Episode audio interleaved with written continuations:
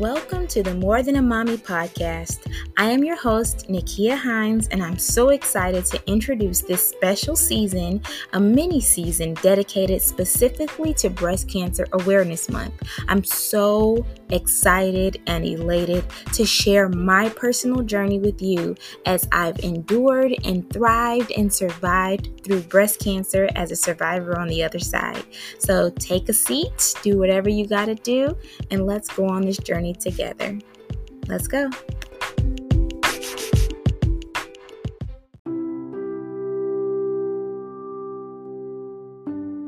Hello, hello, and hello.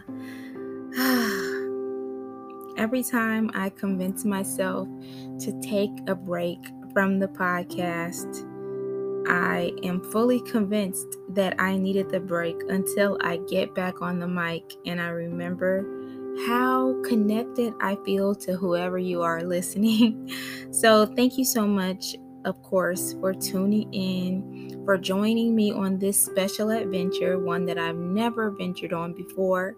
Um, I hope that even if you are not a person who is a survivor, maybe you can feel encouraged and share with a survivor. And even if that's not the case, maybe you can just be encouraged by the way that the Lord showed up for me.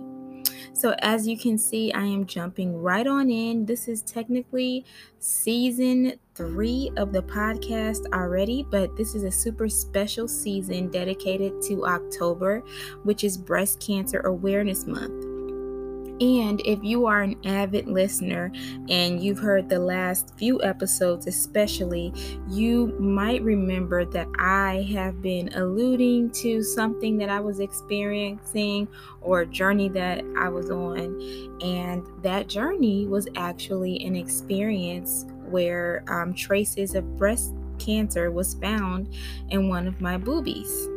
And so um, I really I don't want to use the word love, but I find value in um, seeking out revelation in everything that I go through, not at all saying or suggesting that we should think that um, every moment of pain or every moment of trauma is like this magical gift from God. That's not what I'm saying, and I'll get more into that later.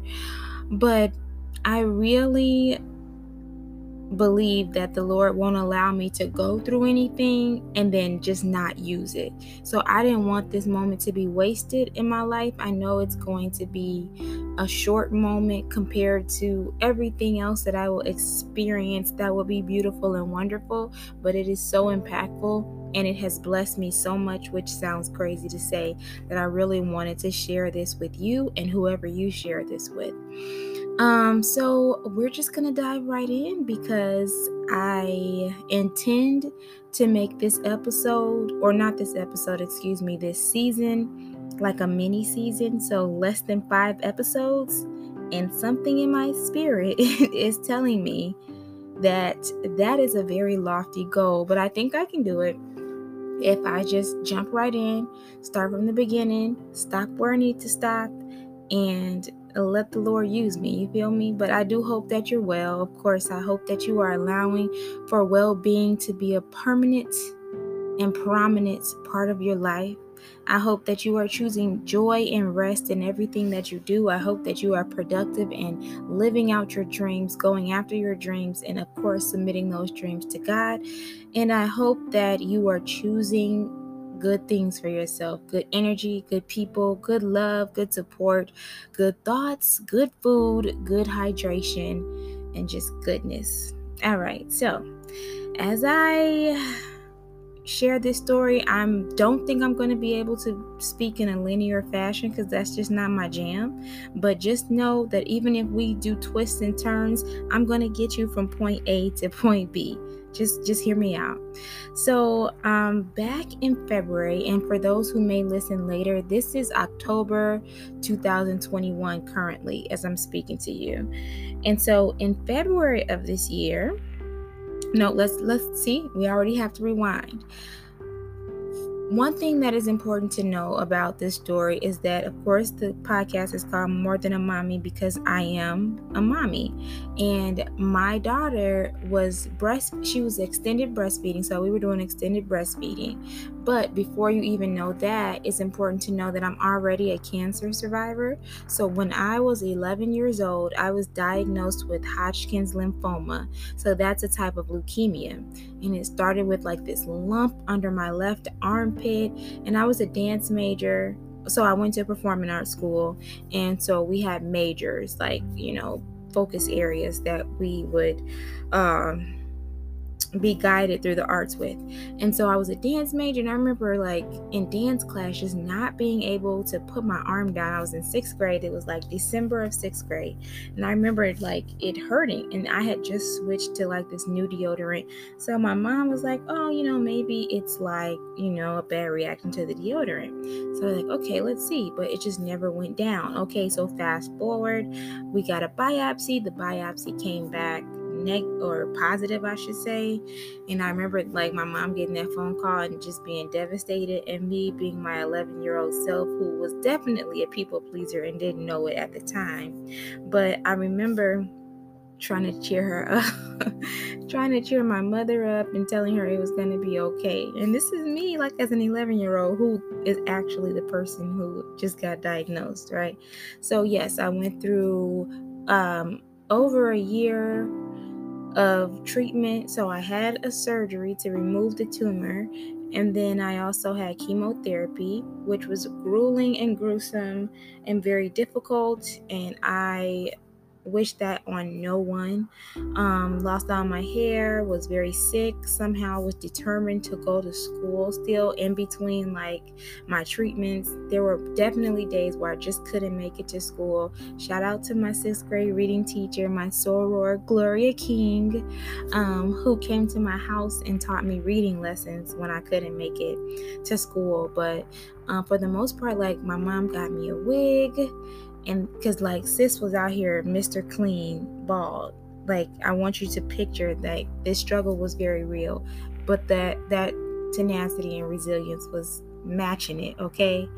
It was matching it. Um but yeah i got a wig. One thing that i really wish i knew then is that cancer and like having a diagnosis is nothing to be embarrassed about but of course that's something i know in hindsight but as a little 11 year old i was just so embarrassed and it wasn't it was like a secret it was like covered in shame and kids would be mean and bully me and this like i was in a language arts class one time and this little boy tried to like pull my wig off. I remember i got in a fight in seventh grade because like I think somebody else was like trying to pull my wig off, and I, I think that kids like shun what they don't understand, and they also like I as a teacher too i think about ways that we could have said okay class you know nikia wants to share this with you and i think they would have had more empathy but anyway and that was the struggle that i experienced but we made it through. So i had chemotherapy i had radiation which is super important to know. So by that time, I was like um, almost 12, so in my puberty years, and I had mantle radiation.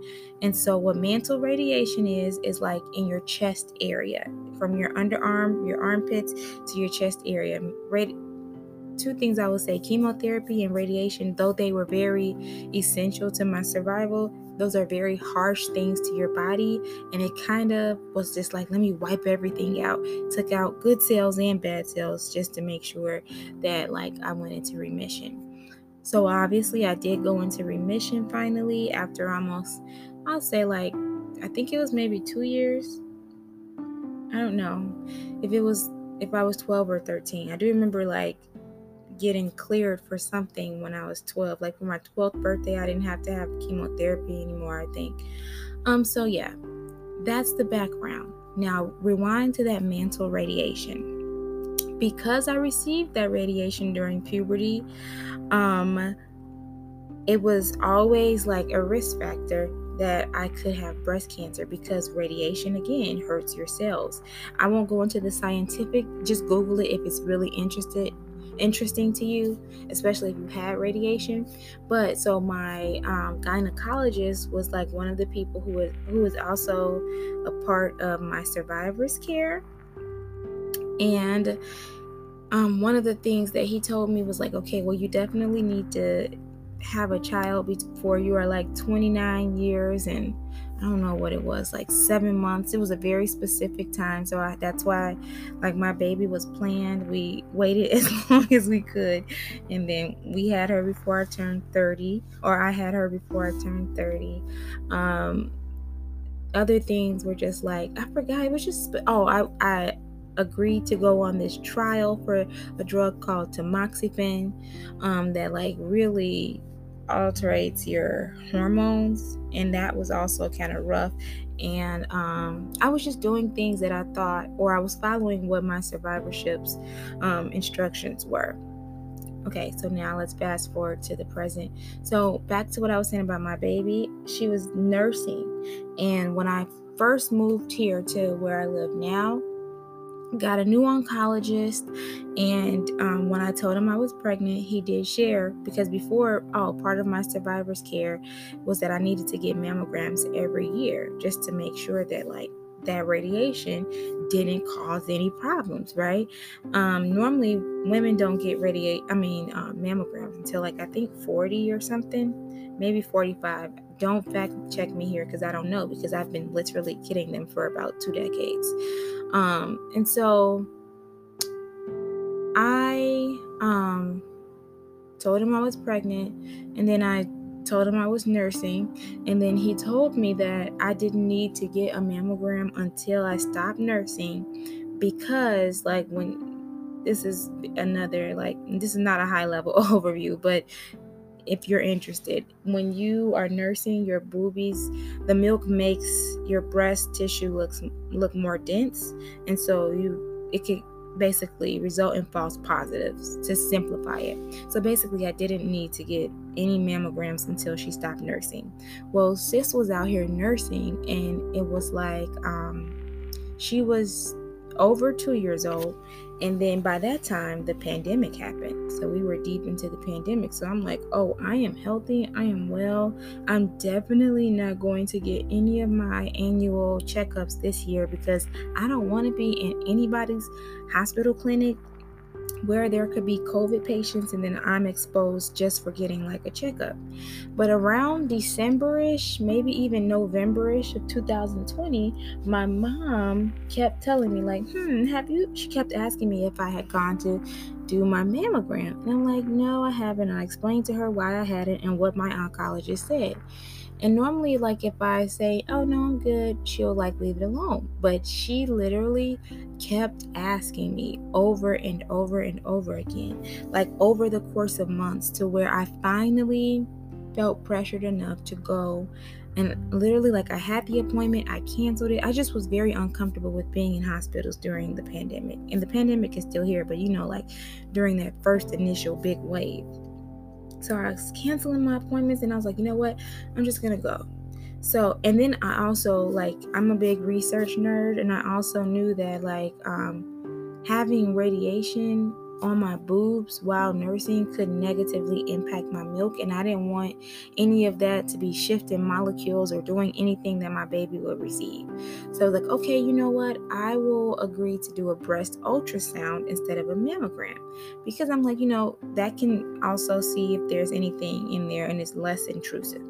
So we went to get the breast ultrasound and they were like, you know, we need some more pictures. This is not, I forgot what the actual wording was, but they basically told me, like, hey, you need to come back in. So I'm like, okay, cool. So then I go back in. That's when I started like canceling appointments, I think. I go back in and um the the um was I don't know if I had a biopsy first or if I had the mammogram first, but I had the mammogram for sure. I know I had the biopsy. Y'all, I'm out here trying to remember, and I really don't remember which was first. But I will tell you that that biopsy hurt like crap. Um, the left side, they thought they saw something, but it was dense. They, I believe, they biopsied it too, just to make sure. Um, but that one was fine. But the right one, they were like the I don't even remember what you call it, but the person who was doing my mammogram, sis was like, I'm very concerned about this. I'm very concerned. I'm like, what what do you what do you mean by you're very concerned? And she had the most grave look on her face. And I'm like, bruh. Now mind you, I like I went to get these checkups so that I can get my mom off my back. I didn't have any symptoms. I didn't have, you know, any like anything. There was no lump, there was no pain, there was nothing that you often see when someone says these are indicators of breast cancer. So I'm like, what what she mean? And remember, it's COVID, so you can't have any visitors with you. So I'm literally in that hospital by myself with this lady who really I could tell she legally could not diagnose me right there, but she was trying to like speak to me in like wavelengths or something. And she was like, No, I am highly concerned. So, of course, I'm crying on the table. And there was this one nurse, and I just remember her being so kind because the other people were being like very business as usual, like treating the patient as if the patient is not human type deal. And the one lady, like, definitely saw me crying and she just, like, you know, tried to encourage me a little bit, validated how I was feeling and was still trying to be upbeat about it. But you know, like she she humanized the process. So anyway, this was like late January, and they were like, I think it was a Friday or maybe a Thursday, and they were like, well, it's gonna take however many hours, like maybe 48 hours for us to re- get the biopsy reading back. So I'm like, oh my gosh, why would I choose to do this at the end of the week and now I have to wait because you, of course they're not going to call you on the weekend. So needless to say, on February 1st, I got the phone call from the nurse practitioner who shared that my biopsy results had shown traces of breast cancer. Now, it was like 1.7 centimeters, but I was still extremely shocked because I was praying. I really felt like my faith was high. I prayed and asked and believed without doubt. And so, like, literally, when I got that phone call, I was still in shock because that's how high my faith was. Like, I really just believed. Like, nobody in my family had breast cancer. This was not on my radar at all because I had no symptoms. And so, when I got that phone call, I mean, thank God for my husband because I literally, I don't, it just felt like my whole body just sunk into the floor. Maybe not physically, I don't even remember what happened like if I try to visualize it right now, I don't remember what happened, but I do know that I was just in so so huge of a state of disbelief that it was like I had never been there before. So like the next day I went back to work um and it just felt really strange like i could not pretend that like you know how sometimes you go through stuff and then you just put on a strong face and then you pretend like everything's okay like i literally had to turn on a guided meditation cried it out. I talked to two of my colleagues who like I really um like you know felt comfortable with confiding in because I knew they weren't gonna spill my tea to all these other nosy people. I had to turn on like some Koryn Hawthorne and like really really like basically build up my spirit and then i had to keep asking myself like so now what are you going to do now that your prayer wasn't answered in the way that you hoped and I realized that the truth is that God never told me that I wouldn't experience afflictions, right? His nothing in the word says that we're not going to experience afflictions. He just promised that we were healed because of Jesus' sacrifice and that we would be healed from every and any affliction, especially when we just gave it up to Him. So I made it very clear the very next day after I received that diagnosis that I was not sick. I was not going to say that I had cancer. I every time I shared the news with someone, I always said there were traces found in my right breast, and that was very intentional because our words um, really had power. I also shared like hey, I'm not sick. I just have cells that need to be removed. I'm not worried. I'm not sad in a way that um, is bringing me down to a point where I feel like God can't deliver me. But I knew that if He allowed me to beat the beast 20 years prior, He was going to do it again because that's just who He is, right? That's His character. And I also realized that, like, once I calmed down, because we're human, feelings are real and they are valid, but they're not fact. And I realized that we have the choice in how we handle our obstacles. Yes, I was angry. Yes, I was frustrated. Like people don't talk about that part. And that's why I think it's important to open up this dialogue because you know, I'm all about um, vulnerable conversations and candid conversations so we can like pull off the veil of shame and secrecy and really begin to heal and grow together in community. But, like, yes, I was feeling all of those feelings and all of those things, but I made the choice to thrive.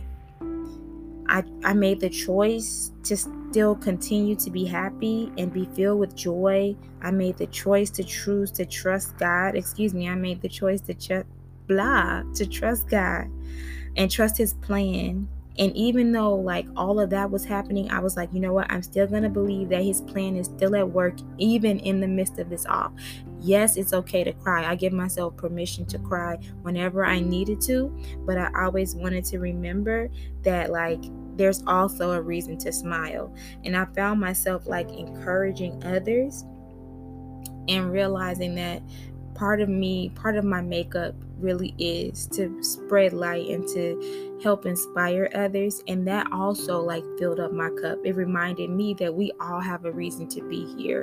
And so like one thing i also did not want is people like bringing that low vibration to my spirit because I knew that if we were going to get through this in a way that was most desirable, like we had to believe fully, we had to like show our beliefs in the way that we were thinking and acting and speaking. And I could not have anybody around me in that village that wasn't believing at the same level or, you know, rate that I was believing in.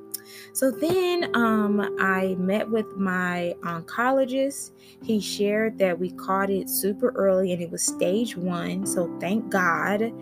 Um, you know, my mom badgered me, and that had to be the Holy Spirit, like nudging her, that mama bear, whatever it was. I am so grateful because she literally saved my life, right? So then after that i started meeting with my oncologist. He was talking about the um, breast surgeon that i would meet. Everything started to move fast. Um, one of the conversations was like okay does it need to be a lumpectomy or does it need to be a mastectomy? And then the biggest thing that i felt in that time was that like COVID had already disrupted so much in our lives. And I was just thinking about my little two year old and how it just broke my heart to feel like there was going to be more disruption and more like, you know, added stress to her. And so that was like what really broke my heart. But again, and you'll understand why I keep saying this shout out to my boo because he really held it down. So, around that time too though i had just finished grad school. Thank god like the timing you'll see was just so divine. I had just finished grad school with a 4.0 um it's a flex you know but i had just finished it. They were just like you know i had made that transition so that was one less thing i had to worry about. And then i'll talk more about it um, how things really start going fast in the next episode. But one thing that I did learn or did notice, the signs that I did have was like intensely prolonged stress. And I'm going to tell you more about that before. I mean, not before, but next time, or maybe the episode after that. But just know that, like, God showed up so amazingly for me. And I have never seen him in the way that I had seen him through this journey.